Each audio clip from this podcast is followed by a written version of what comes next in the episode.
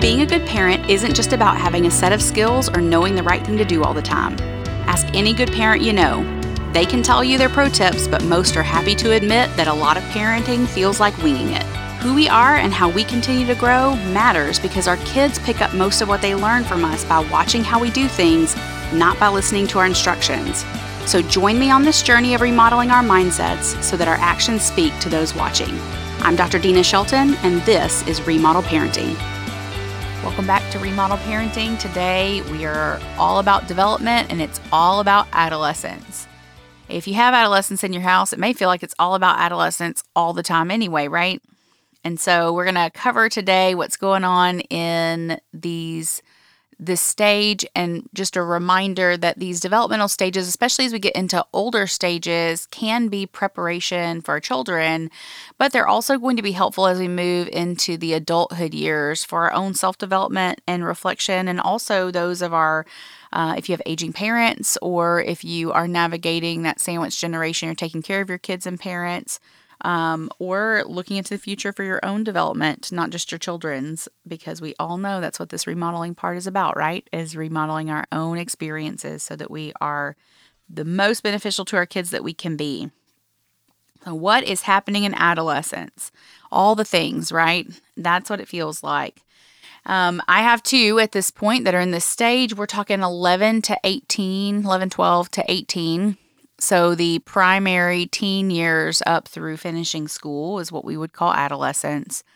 And physical and mental development during this time revolves around puberty. When people talk about adolescence and body development, everybody goes to puberty first, which lasts about three to five years uh, from start to finish. And it can start um, at a wide range of times and end at a wide range of times. And so, the normals and the averages only mean as much to give people broad context. They're not overly applicable on the ground with individuals.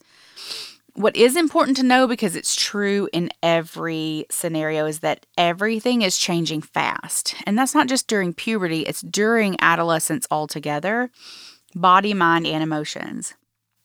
And like in middle childhood, we do well when we help them navigate the changes rather than just try to hold on to them or keep them doing things the same way, but helping them reconstruct what they're doing and why they're doing things as their as their brains are changing. They're not just changing what they're thinking about, their brains are changing and how they're thinking and processing things. It's not just conscious choice that's going on here to say, well, I'm just going to buck the system and do what I want to do it's not coming from only that type of place. I'm not saying that that can't be present at times, some, you know, attitudes, uh, rebellious attitudes, or just kind of wanting to push back for other reasons, but their brains are primed for this, and there are reasons for that.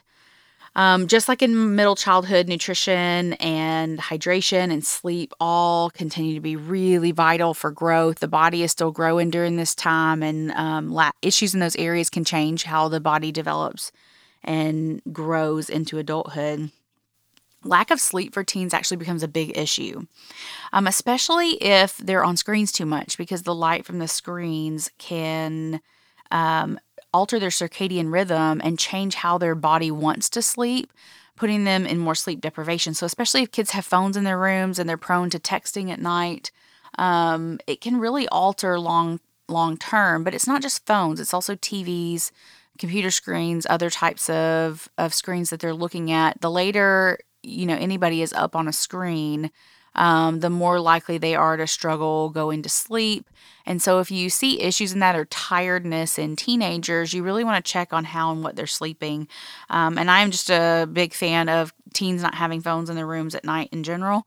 Um, just because I think that's a good, healthy practice at that age. And we'll talk about that in a few minutes about regulation um when people don't sleep though and and I'm I'm honing in on sleep because when when we as humans don't sleep well our neurocognition our the regeneration of our neurotransmitters the way our brain function alters and mood it adjusts and changes our mood. And we already have those things going on with teens anyway. The mood emotional regulation emotional development and emotional intelligence regions of the brain are developing the strongest.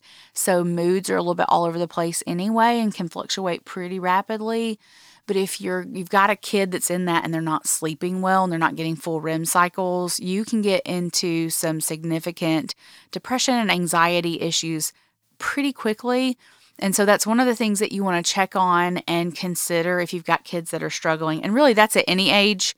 But teens, it just elevates because teens want to stay up and talk to people instead of go to sleep. Um, kids and teens don't have regulating brains. The way their brains are developing, the part that helps them think of cause and effect, make judgment calls, those types of, of decisions, that's in the frontal lobe of our brain, the very front parts in this region called the prefrontal cortex. And that is the last part of the brain to finish developing. It doesn't finish until mid 20s. Um, we used to think that brain development was done during adolescence. That's not true at all.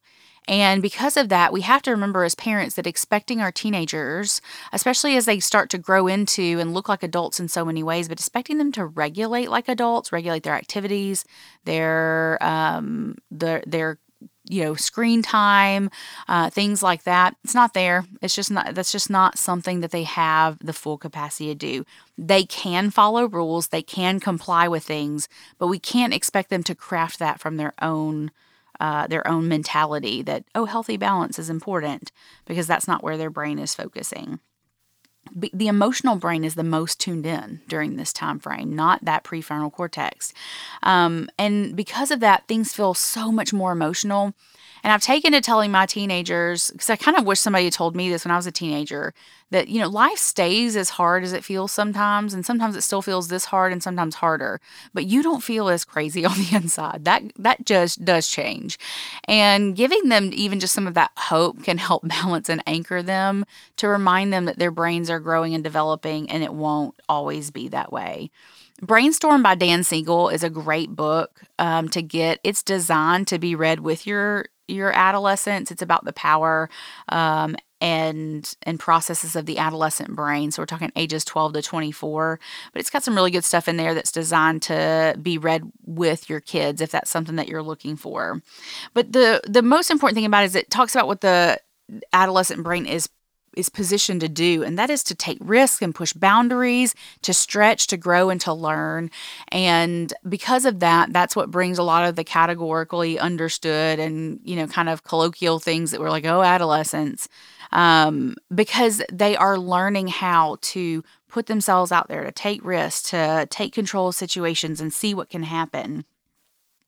And so, just teaching them how to take care of their brain and their body in all of this is important. Them knowing what's developing and how to care for it, especially with things like nutrition and sleep and water, um, nutritional deficiencies are actually the highest across the board in adolescents if you're looking at one age range because they're pulling away from their parents and kind of pushing back on rules. We're not around them as much. They have access usually to more money and more things to buy so they can eat and drink and and do things that we might not have at our houses um, and that can adjust their their nutrition and it can affect their physical and cognitive development and so it's it's better at this stage to learn how to navigate that with your teen as a consultant and not just as the rule maker because if they are away from you for large chunks of time um, you're not going to be able to push that anyway. And that's really not where we want our kids working from as they go into adulthood. We want them working from a sound mind and good processes in themselves not just rules that we gave them right? Um, physical consequences of you know, bad nutrition and poor hydration and things like that are real.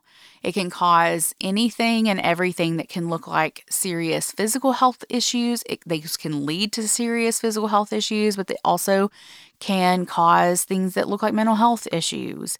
And it can cause mental health issues, and especially if um, eating and and uh, body concept gets off, it can lead into even bigger issues like um, like dysmorphia with the body and eating disorders and that arena. Um, and those are things that have very different tracks, even in terms of depression and anxiety, that a lot more adolescents are going to experience. Not all of them are going to experience things like eating disorders, which is its own category. And I'll encourage you if you have kids that you feel like have some disordered eating patterns, or maybe um, you can tell might be starting to have an unhealthy relationship with food. And when I say that in their their mentality, that they're thinking more than they should about whether or not they should eat um, or there you have a child who's worried about gaining weight, address that directly and ask them. Tell them that that's not healthy thinking patterns and that can lead to to bigger issues and invite them to learn about healthy balance and sometimes we can learn alongside them and help with that. Um and so this time frame of their bodies and brains developing can be hard for us because we are their primary guides and sometimes we can we can abdicate that position pretty easily because they're not as interested in hearing from us and they're willing to go and get that information other places. But teens really need to hear from their parents on physical, sexual development, mental development, emotional development. They need that feedback and information. And every time you do it, they might go, Oh, mom, dad, blah, no. They are desperate for it though, and they need really good sources of information. I'll put a pin in that and say more about that in a minute too. Um, but you need to be able to, to talk to them about these processes and stages all through. And so, if you need tips on um, talking about sex and sexuality with your kids or other types of things, there's another um, series on that in this podcast that can be helpful for those conversations. Now, in cognitive development with adolescents, the brains are actually enhancing self consciousness, which brings adolescent egocentrism to something more similar to toddlerhood than anything else. When you think about a, you know, toddlers and how focused on everything is about them, um, adolescents actually their brains mirror that adolescence and early emerging adulthood mirror that type of egocentrism and everything that goes on is only understood by them in light of how it affects them unless they are guided and helped to see how to see the world from someone else's point of view. We talked about empathy development in middle childhood.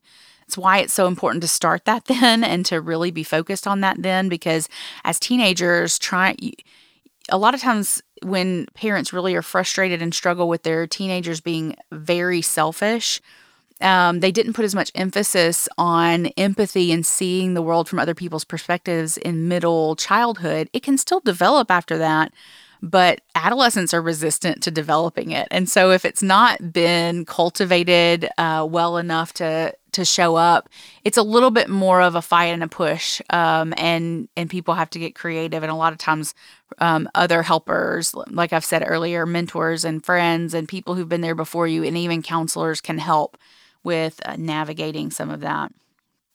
Um, social media does not help with egocentrism at all because the world does become a stage and it feels a lot more public than what some of them even have. Even if only people at school are looking at their social media, their world is still very much more public, and that changes how they think about um, their themselves. Ruminations begin in adolescence, so it's ruminations are obsessive thinking about ourselves and working back through conversations and situations and things like that. Now, as a as a parent or an adult, you may be sitting here and going, "Well, I do that sometimes." And that's true. We all do that at times of going back through a conversation that we've had or something that went on and going, "Oh, I really wish I'd said or done that differently," and playing it back. Now, if we do that a lot, that's uh, even as an adult, that's something that you can actually get help with through um, different therapy models to help readjust and realign how your thoughts are moving. Um, so, just a side note on that. But ruminations begin in adolescence and the mind starts to churn on these things. And as much as we can help our kids learn how to move away from that early, the better it is for them because ruminations can turn into other problems too. What's interesting though is this egocentrism and the ruminations come from that. It's being self focused, um, very in tune to our own experiences in the world and less attuned to what's happening in others. And so then our experiences become very highlighted, very big, and very central. But there are some other things that, you know, we've been saying for years. We, I'm not me personally, but in our profession have been saying for years about adolescence and this egocentrism well before social media and other types of avenues made this bigger. But teens on the whole, and this has been long before technology, have this mentality of having an imaginary audience. It's like they're on a center stage and life is all about them and they're imagining their life as a way of everybody watching them and seeing them navigate through the world. Um, we talk about things like the personal fable, which is this belief that I'm unique and I'll have some legendary life, or the invin- invincibility fable, where they believe that I would never be harmed by something that might harm someone else, and it's the risk taking that they do. All of those are connected to the egocentrism in adolescence, and they are absolutely heightened by social media and connection in those ways. Um, in terms of cognitive development, you know, we've been talking about Piaget's um, theories, and we talked about concrete operational thought in middle childhood, where there's a lot of logic and concrete thinking. In adolescence, Piaget said that by about 12, um, that people develop what's called formal operational thought, or the ability to think more abstractly. And that is definitely true that there are some open pathways for more abstract thinking. However, more current research says Piaget maybe only got part of the story there because what it appears is that formal operational thought or the ability to think in more um, in in higher thinking ways, more abstractly, more broader sense, being able to kind of manage our own thoughts, those kinds of things that that only develops fully with interaction similar to IQ. We know that now too that and I said this in one of the earlier childhood um, episodes that our IQ we may have propensities for things, but there are areas that won't develop if they're not engaged. Same is true for this ab- this um, abstract thinking and this more formal thought processes. It has to be guided and engaged along the way, or it may not develop until way later, and it, sometimes it may not develop at all. That's what some of the new research is saying is that some people really never reach that and they stay in those areas. Now, I will say that that happens frequently in, with substance abuse um, which is why substance abuse in adolescence is such a big deal, um, and why no no children should be abusing or using substances, but it can stunt development all the way back to those adolescent years of use. Um, and keep someone in that age range when they are seeking help as an adult. Um, you might as counselors oftentimes if somebody has had a long history of substance abuse or if you have someone you know who has a long history of substance abuse if you think about the time frame when they really started using and you imagine what a teenager at that age might look like sound like a lot of times they still sound and look like that in the way that they interact with the world because that social emotional and cognitive development has stalled um, in light of the drug use as they're numbing and removing themselves from development because they don't want to, they can't move through the difficult things and the reasons that they started using. So, one of the things that um, that we want to know at this stage that it's valuable to continue working in concrete manners with them because we don't always know when teens are going to get or start using that formal process of being able to push and guide them into higher thinking, into more developed thinking, challenging that and helping them go through it, but not expecting them to think fully like adults and holding them to the same adult standard. Now, they do begin to dual process during this phase. And when we say a dual process, that can mean several things with the brain. But in this case, what I'm talking about is we have intuitive and experiential thought processes, what I know from experience, what I know from my gut. And then we also have this analytical thought process. And we can navigate between those. As adults, most of us have the ability to navigate between and decide which one we're going to use. We don't go for our gut instincts and the way that we do stuff on everything, especially not at work or in, you know, raising our children because we would make uh, knee jerk reactions and decisions that might not serve us. We use our analytical brain for those things. We take a step back, take a breath, count to 10, and then we use our analytical brain. Teenagers don't know how to do that. They've only just gotten access to the ability to use both and to toggle between them. And so we have to help them slow down and decide which type of thinking that they need to use in each situation and um, help them develop the ability to know how to think in both ways on purpose and choose which one they're going to do. That's critical thinking. And critical thinking definitely does not develop by itself. If you just look at the world today, you can see that that is really clear. And so we have to grow it in our kids and help them walk through things to find answers, to determine what's going on, and to challenge them, not just to shut them down when they're thinking wrong and they're trying to handle things the wrong way, but to help them create a path to think correctly and do things in ways that are more productive. Um, I will say this, and this is for all stages. I was trying to decide where to put this little blip in, but technology changes how people think. One of the biggest issues with technology use today is it's not as simple as just the frequency of use um, and it being a temporary problem, but it's because technology is interacting with our brain. Our brain is changing how it engages and interacts as we are using it. So when kids and teens are using a lot of screens, especially if they're playing a lot of games and a lot of new games, um, your kids might hate me for saying this one, but I'll use Fortnite as an example. Fortnite is an example of this next generation of gaming where you've got groups of people who are gaming experts, but also people who are experts in psychology and how people think. And they work on these games and they watch people's decision making in the games and they're altering the algorithms for how the games go as people are choosing to discontinue playing. And so what they're doing is trying to make sure that people keep playing as long as possible because that's what makes them money. And it makes sense in a business sense. But if you think about your you know, your 10, 12, 13, 15 year old kids who are playing and someone's building a game to try and keep them playing as long as possible. And we've already talked about the fact that kids just don't have regulating brains and brains go, mm, this is probably not good anymore. It can be a recipe for disaster. It's much more influential for some than others you can't always know which kids are going to be affected more than others, and it's really difficult when um, you have such significant differences. But I have a kids in tech episode um, series in this podcast too, so grab that if that would be helpful. The last part of this, of course, is the psychosocial development. So, what is going on with adolescence in um, in this phase? It's no surprise that it's all about identity. So in in Erikson's stages, adolescence is all about identity development versus role confusion. And so everything that teens are doing is trying to figure out what they who they are and where they fit into the world. And when the stage goes well, what happens during adolescence is that they really deconstruct many aspects of their goals, values, their parents' ideas, culture. And that includes things like political and religious beliefs and spirituality. And they ask questions and they may struggle in some of those areas. But we hope is that as they are moving beyond adolescence and into adulthood, that they have been reconstructing what they believe and it's personally owned and not just something that was handed to them by someone else. And that's when it goes well. And I'll say, when it goes really well, it is not fun.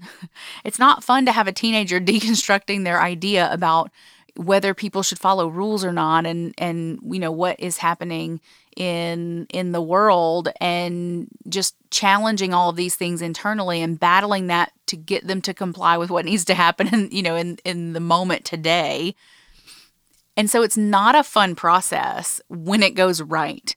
So when it goes wrong, it's even more di- difficult. But I'll tell you, when it goes wrong, it's usually because it's not difficult in adolescence and it becomes difficult later. Now, that's not to say that every adolescent is going to just struggle greatly. That's not really true. Um, but there's not any way to assure yourself or your teenager that they won't either. Um, it's not a formula for either situation, but every teen is going to struggle in many ways, and it's just going to feel all over the place inside a lot of times. And that's normal and okay. And as they are moving through life, challenging and questioning things and redesigning things in our heads, that's hard work. Um, but if adolescents don't do it, or if our family systems don't allow them to do that in some ways, um, what can happen is that one, they either just kind of shut that process down and they either question everything, deconstruct everything, and do this process later when they're an adult in college or even after college. So it may look like they have a crisis of identity later if they did not handle this step during the appropriate time or they can just get lost and they don't know who they are and they don't really realize what they believe or what they think, and they have a hard time doing that. And so they may just stay lost for a while. And then the last one, which is probably one of the worst, is just people can opt for what we call identity foreclosure which means I am not going to establish my own identity. I'm just going to take the identity that someone else tells me I'm supposed to have. Now, as parents, that would be a lot easier, but it is not healthier. And so, just an encouragement in that.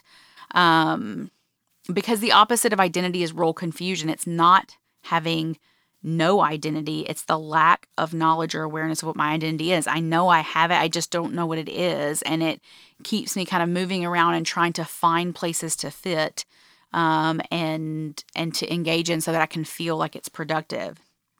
So in this stage, there's a heavy emphasis of identity exploration um, and the establishment of uh, of my identities and what I believe. And so you, you may hear teens start to talk about political or religious or demographic identities um, and more focus on that.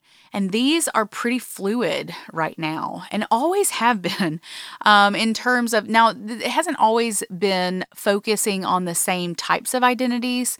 Um, so, right now, culture has a lot to do with how teens and humans develop. Our culture influences far more than we realize.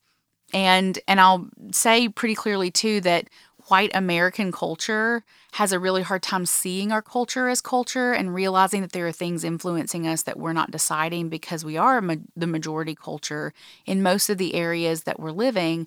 And so that can change how we understand that. And so in the in the past, um, the same emphasis on like gender and sexuality have not been the main demographic focus of identity. Um, however, in every other you know stage of history the fluidity of development maybe i feel like i'm a certain way one day and a, in a certain way another day and i'm not really sure is very normal for this stage. Um, but it can feel really all over the place for parents watching kids um, explore and and try to navigate this. It feels overwhelming to us and if we try to kind of lock down on it and and try to control it um, we can get into a lot of relational issues that can cost us more than what we really want to pay for them. And so, having someone to help you navigate conversations and connection with your kids during these stages is just i think it's 100% necessary. I don't know how anybody gets out of um, these stages by themselves uh, in raising teenagers. Um, relationships take central focus at this stage. And so sometimes it can seem like peer um, relationships are more important than family, and um, it's important for teens to have a, a safe family to be a part of and to be able to communicate with about healthy relationships and how they form and what they look like. Teens um, date and seek you know, seek romantic relationships at different rates. Some teens are more interested, some teens are less interested. Um, and some of that has to do with culture and family expectations too. But being able to hear and and be guided through these types of feelings and changes from the family are so important because social learning is very powerful. And while peer support and judgment is really influential to teens, it's really, really influential to teens. Um, parent guidance during these stages are more impactful in the long run. Peer engagement is more impactful in the short term, but parent guidance is the thing that sticks through this. And it's still really important, even if the teens are making it seem like it is far less important. And it's just important to know too that most teens are learning about sex from the media and online sites. And so, even if your teen doesn't have access to all of that and you've done your due diligence, um, a lot of their peers are. And then they're also learning from peers who are learning from the media and websites. So, I'm not saying that that is, I'm not being fatalistic with that, but just know that, you know, we're all up against the internet in terms of information and the ability for kids to just be able to type in questions and get answers immediately is um, just I mean it's disheartening to me as a as a counseling professional because of the number of issues that that can be caused from that not just what they can find online but the building of their mind that if I have a question, I should be able to get an answer fast and easily. Um, I hear parents say a lot. My teens just don't think like I do. They don't think critically. They ask the, you know, questions that I it's like they should just know it. But the truth is that they're being raised in a world where the truth is you can get an easy answer really fast for basically anything and they know that and it's not something that they think with the front part of their brain. It's just part of how they've been normed and and built in our culture. And so we have to know that we're up against that too and realize that learning about sex and sexuality from their parents is so important to hear parents talking about this. It also helps normalize that and helps them realize it's not just a teen topic, um, that is actually much more of an adult and parent topic than a teen topic. And we can normalize that for our kids by creating conversations, creating space for those topics to be brought up, and engaging in that with our kids. Um, during adolescence, they're facing really big adult things, and sometimes they're responding like kids, and sometimes they're responding like adults. I feel like that is the one thing that I would have been a really good piece of information to know before my kids reached their teen years. Um, I'd been so easily, not easily, but I'd been adapting. You know, okay, well they're they've hit a new stage, so they're thinking differently. And in this middle childhood, they're thinking differently than early childhood. And you can kind of get a grasp on what their individual struggles and issues are. And then I feel like in teen years, it just all dissipates into this space where you don't know anything anymore about what is going on inside of them. And you will be ha- we'll be halfway through a conversation before we realize I'm trying to interact with you like an adult and you are interacting like a child or I'm interacting like you're a child and treating you in a way and then all of a sudden something comes out that's bigger that's very adult that they're that they're working on and dealing with. We have to have a lot of grace for ourselves and for them in this as we're learning how to navigate that um, because this is a time frame that many parents describe as the hardest um, but it helps if we have reasonable expectations for them for ourselves that we are aware of what's going on during this time, that we're tapped in and we are in tune with what's happening in their lives, and um, and that we're teaching them how to regulate during all of this, so that there's not overreaction and an imbalance that's starting as the normal for them. I'm just glad that you were here for this adolescent ex- episode. And in the next episode, we're going to move into um, young adulthood. And I'm going to do a piece on emerging adulthood as well, which is the 18 to 25 versus the 25 to 40 young adulthood. But I'm going to combine those into one episode. So I hope you tune in for that. Thank you so much for listening to Remodel Parenting. If you know someone who could benefit from this episode, I hope you'll share it with them. And if you love what we're doing, like and follow us on Facebook, Instagram, and Twitter. If you have topics you'd like to hear about, email us at info at theremodelproject.com